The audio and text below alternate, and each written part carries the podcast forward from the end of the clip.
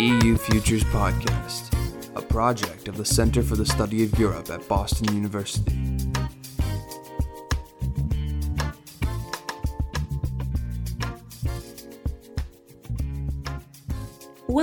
EU Futures podcast, exploring the emerging future in Europe. I'm Olya Yordanyan, an EU Futures project coordinator at BU Center for the Study of Europe. Today is April 10, and I talked to Elizabeth Carter, an assistant professor of political science at the University of New Hampshire. She is a visiting scholar at Harvard University Center for European Studies. Hello, my name is Elizabeth Carter, and I'm an assistant professor of political science at the University of New Hampshire. Can you tell us a little bit about your connection to Europe? I'm a professor of European politics and especially comparative political economy. So basically, I look at the economies of the domestic countries uh, at, a, at a member state level. What is the future emerging in Europe? For political scientists, the the idea of predicting the future is always a dangerous game. And I think part of the reason it's dangerous is because political scientists tend to hold variables constant. So we can talk about what the future looks like in Europe, holding some variables constant, right? Given the fact that we have economic problems, given the fact that we have Brexit. But we don't know what's going to happen, for example, with the case of France and the French elections. We don't know what's going to happen with Donald Trump and with Syria and with Russia, right? So we have many unknown variables. Um, what we can say, given the current context of Europe, is there's clearly not going to be, uh, you know, we talk about a, a, deeper Europe. There's not going to be a deeper Europe emerging anytime soon. Um, we see that there's definitely domestic backlashes emerging from you know, countries that appear to have economically won in many ways from Europe, such as Britain, although, of course, some, uh, some of the conservatives will say that they haven't been winning, that they've been paying more to Britain, uh, paying more to, the, to Europe than they've been getting out of it. And also, um, we have the losers, who, such as Greek, Greece, which is um, having a backlash to Europe. And then we have countries in the middle, such as France. It almost seems right now the only country that's really pro Europe is Germany. And indeed, maybe part of the problem with Europe right now is that many things are institutionally combat, compatible with, with the German political economy and not compatible with other political economies. Um, and this, indeed, I think, is part of where the tension is. So, what is the future of Europe? Honestly, I don't see right now that there's going to be a whole lot of devolution or decentralization. I don't think that's impossible but I think that the elites perceive that to be impossible right now. Um, I think if Le Pen was elected, there's going to be um, more pressure to look at different alternatives. Um, I think many member states have been pushing for um, for more rights at the state level, and uh, it, we could get to a point where there may be a little bit, I don't want to say quite a, a, slide backwards, but there could be some changes in the direction of the project. And honestly, I think that that would be a good idea for Europe. I think that would increase legitimacy and that would increase the ability of member states to have policies that complement their own institutions and to have um, to have comparative advantages that maybe have been erased a little bit um, as they've been trying to all conform to, to one institutional model, which clearly hasn't been working. I see. A common tenet in many definitions of democracy is choice, the freedom to make decisions, and to determine our own futures. And Nicholas Newman asserted that what makes democracy special is actually the openness of possibilities of futures choice. What's your perception of democracy? I think that's a fantastic quote.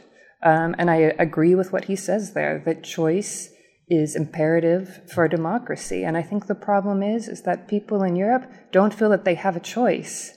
They feel that they have a, that their choice, say voting for parliament, that it's really a choice of Coke or Pepsi, right? They don't have a choice to to slow down the project. And when they have voted to slow down the project, for example, with the with the, con- the vote on the Constitution, the response of the European Union was to go around that, right? So if we talk about is this a democratic project or an elite-led project, clearly it's an elite-led project, right? And clearly uh, there's there's not the feeling of a lot of choice at, at the member of the people in the member states, and this is part of the reason that that there's we talk about the democratic deficit in Europe.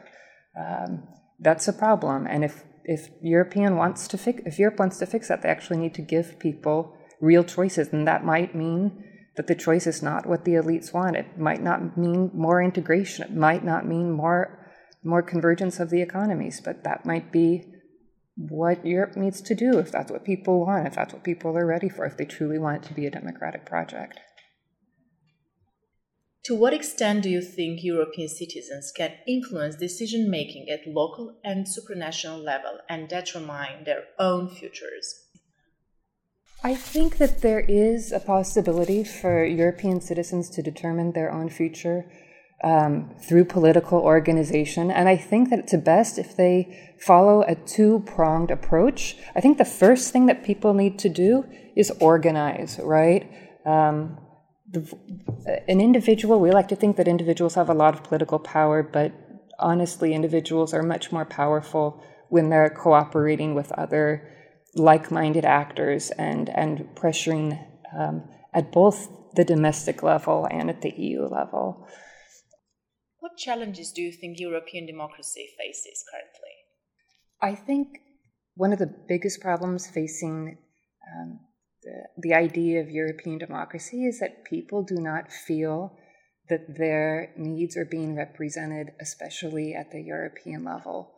Um, people feel that their lives have been adversely affected by many changes at the European level, especially the movement to the euro, um, to an extent, um, some of the issues with, with Schengen um, and the, the increased flow of, immigra- of immigrants, which is welcomed by some and not welcomed by others. Um, but people have this feeling that no one's listening to them. So people may have the right to vote for a representative at parliament. They may be able to, to speak to, to, to go to the streets. Um, they may have, you know, they have political freedoms, but they feel that nobody is listening and nobody is responding. And I think this is part of the reason that we see the rise of the far right because the far right is capitalizing on this anger and people feeling that they are being left behind. And I think that this is especially pronounced outside of the elite groups, right? By elite, I mean those that that travel, those that maybe are in um, highly educated banking that are going to law, et cetera, people who are going to be largely benefiting from further EU integration. But when you have capital that can move fairly easily and labor, which can't, even with the European project, there's still the European labor market is not as mobile and flexible as, as it is in the US and probably will never be, right? Because we have still the linguistic differences, the cultural differences. Uh, it's just it's less of a mobile society. And then when you're having the cap- capital that can move and people that can't, you have the potential for for labor to be in a relatively worse off position. Um, and we have displacement, in addition to displacement that comes about from um, globalization and, and changes in technology, and that some, some jobs are becoming um, irrelevant. Um, and people are, are blaming this in part on European integration, right? I mean, we have the same type of thing happening in the US in a way with, with people voting for Trump, right? People are worse off, and they are blaming um, you know, the, the, the political powers that be for having um, open borders and more competition, and they're feeling that they're displaced because of this. Um, so, so this is what this is what's going on in Europe. This is why people are angry. This is why people feel feel that they don't have a say. They feel that they don't have a voice. Um, and this is the democratic problem. Even the more elite people who, um, you know, and I say again, elite, it's the people who travel, the, the students who have done Erasmus, um, who who see the advantages of or believe there are advantages to, to deeper European integration. I don't even think that they feel that that Europe is truly democratic, right? Um, the thing with Europe from from its inception is it's always been about visions of, about visions of the leaders, visions of the visionaries, right? Monet and Schuman, right? That they had the stream, and how is the stream going to go forward? Um, but it was never about what the people wanted. It was about what others could see was best for the people, though they didn't know it yet. And people are getting upset. And not everyone is equally winning from this project. And people are looking for someone to blame. And they need to feel that their voices are being listened to. And if they don't, there really could be some political repercussions. So I have two questions now. How do you see Europeans can make their voices heard more, mm-hmm. actually, to to have an influence in, on decision making? Mm-hmm. And my second question is about whether you talked a little bit about rising far right parties. Mm-hmm. Do you see it's a threat to, to the European project and to democracy in general? Okay. Um, the first about how people can make their voice more heard. There's there's kind of a, a, series of different steps that one can do, right? Mean, first one can vote, and people should vote, right? Both both domestically and for the European elections. Um, but I don't know that this is quite enough, and I think that there are a few other ways that people can become um, politically organized to make their voices heard. Um, number one is to, to do some form of, uh, of cooperation with others that, that feel the same way you do. And this could be taking to the streets to protest. Um, this could be doing meetups like we see um, emerging um, with the, the Cinque Stelle movement in, in Italy, which some people will, say is, is a controversial movement. But what it is, is it's it's grassroots. Um, people, you know, got together through Meetup, um, exchanged information, and actually made some real political change.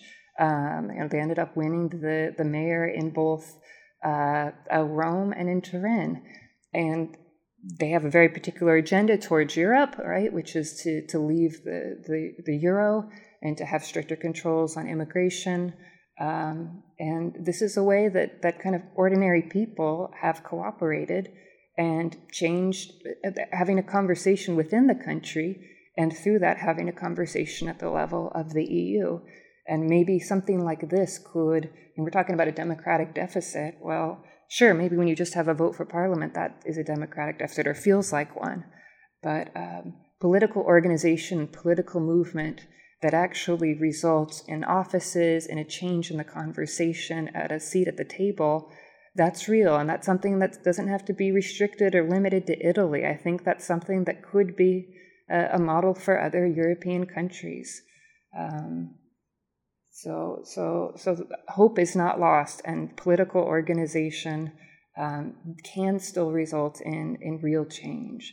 And the European project is something that's evolving and it's dynamic and it's not it's not stuck it's not necessarily going to keep definitely now it's not going to keep going in one direction without being forward and more integration it is at a, a I think a, a critical juncture we would say and i think there's no time more important than now when we have we have trump in the us we have the syria crisis we have an ongoing economic crisis and a weak euro I think now is the time for people to to organize and find others that share their perspective and uh, and make change happen. I think that that's possible. It's not, as Italy shows, it's it's not just a dream.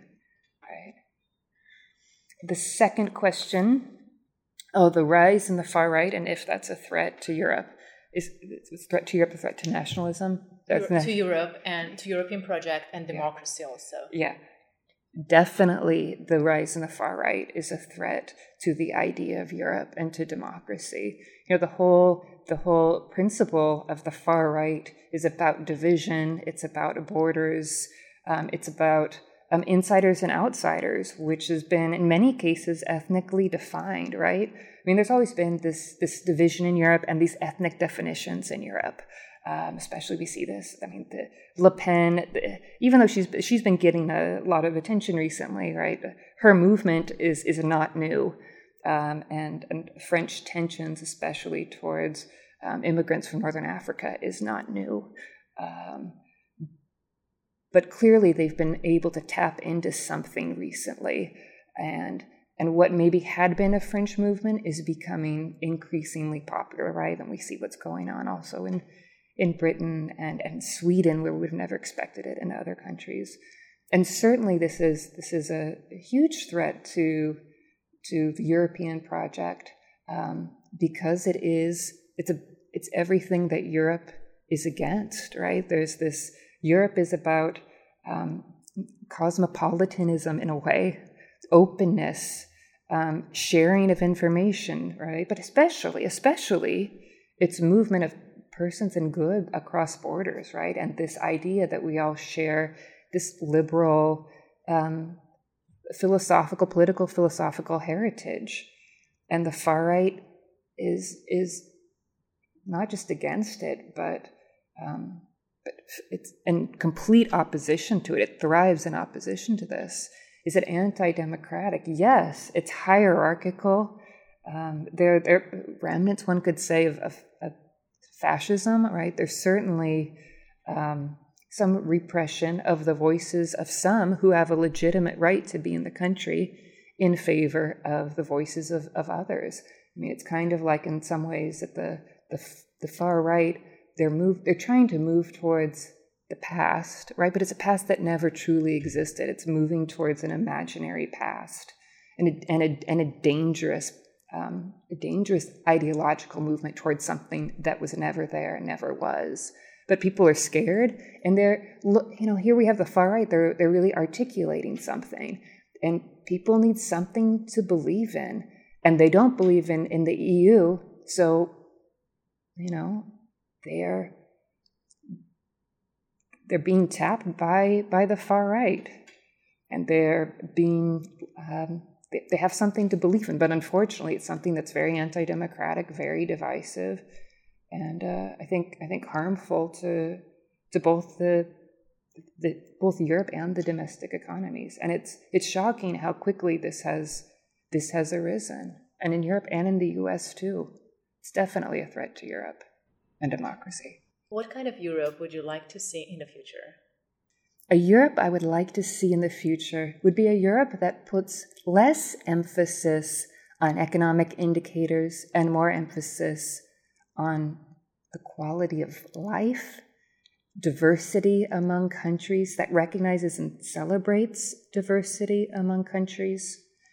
Um, and maybe that is a little bit less idealistic with its economic intentions and ambitions.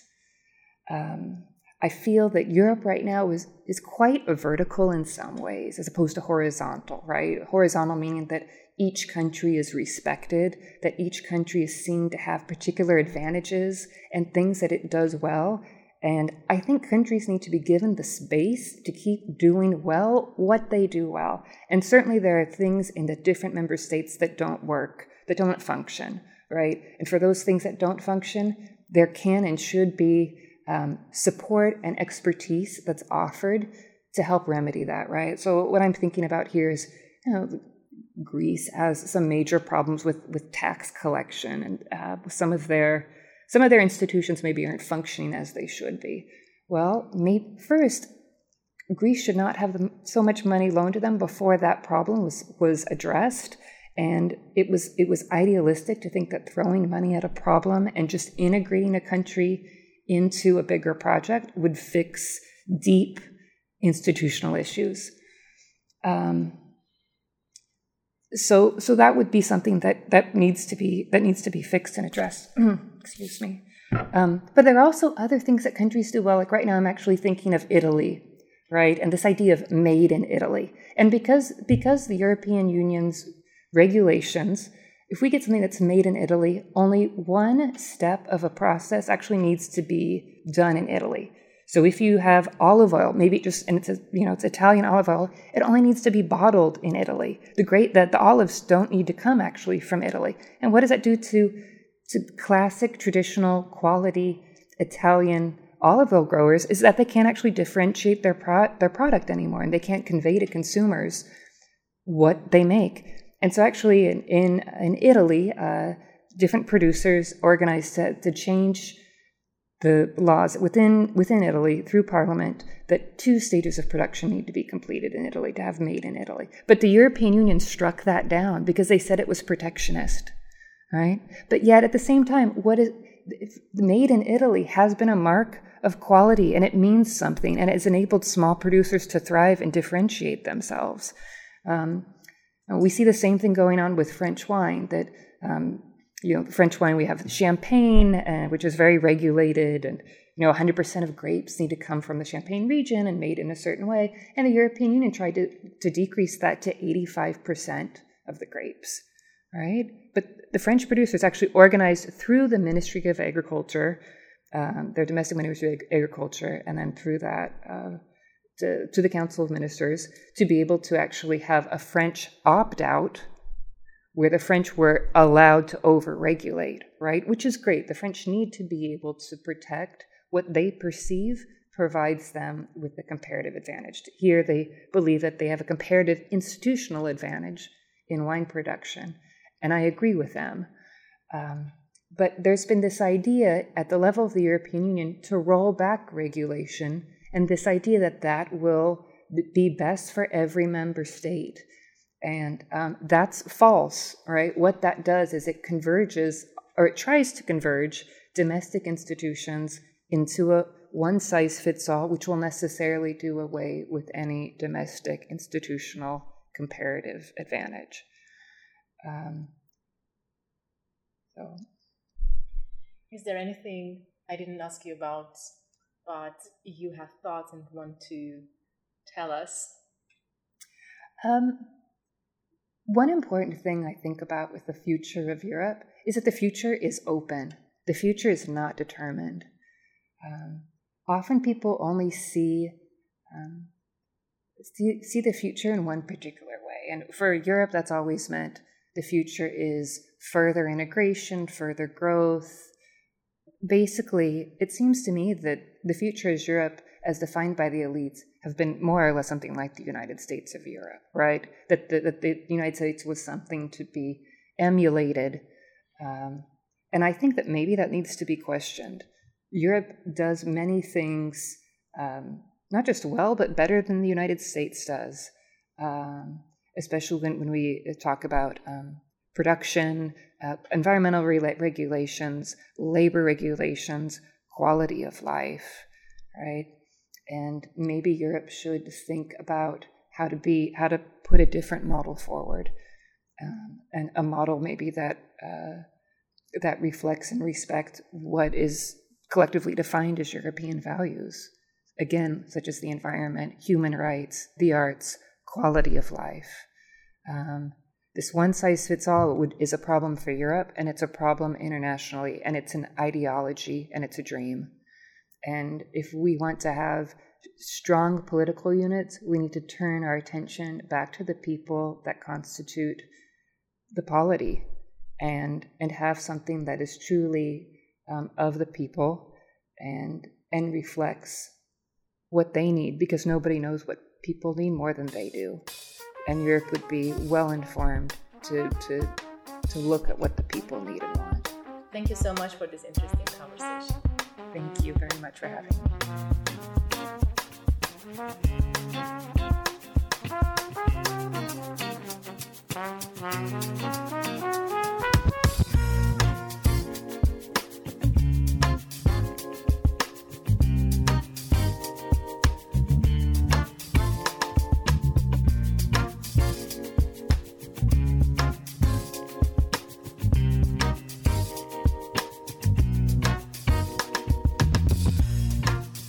You've been listening to the EU Futures Podcast, a project of the Center for the Study of Europe at Boston University, funded by a Getting to Know Europe grant from the European Commission delegation in Washington, D.C.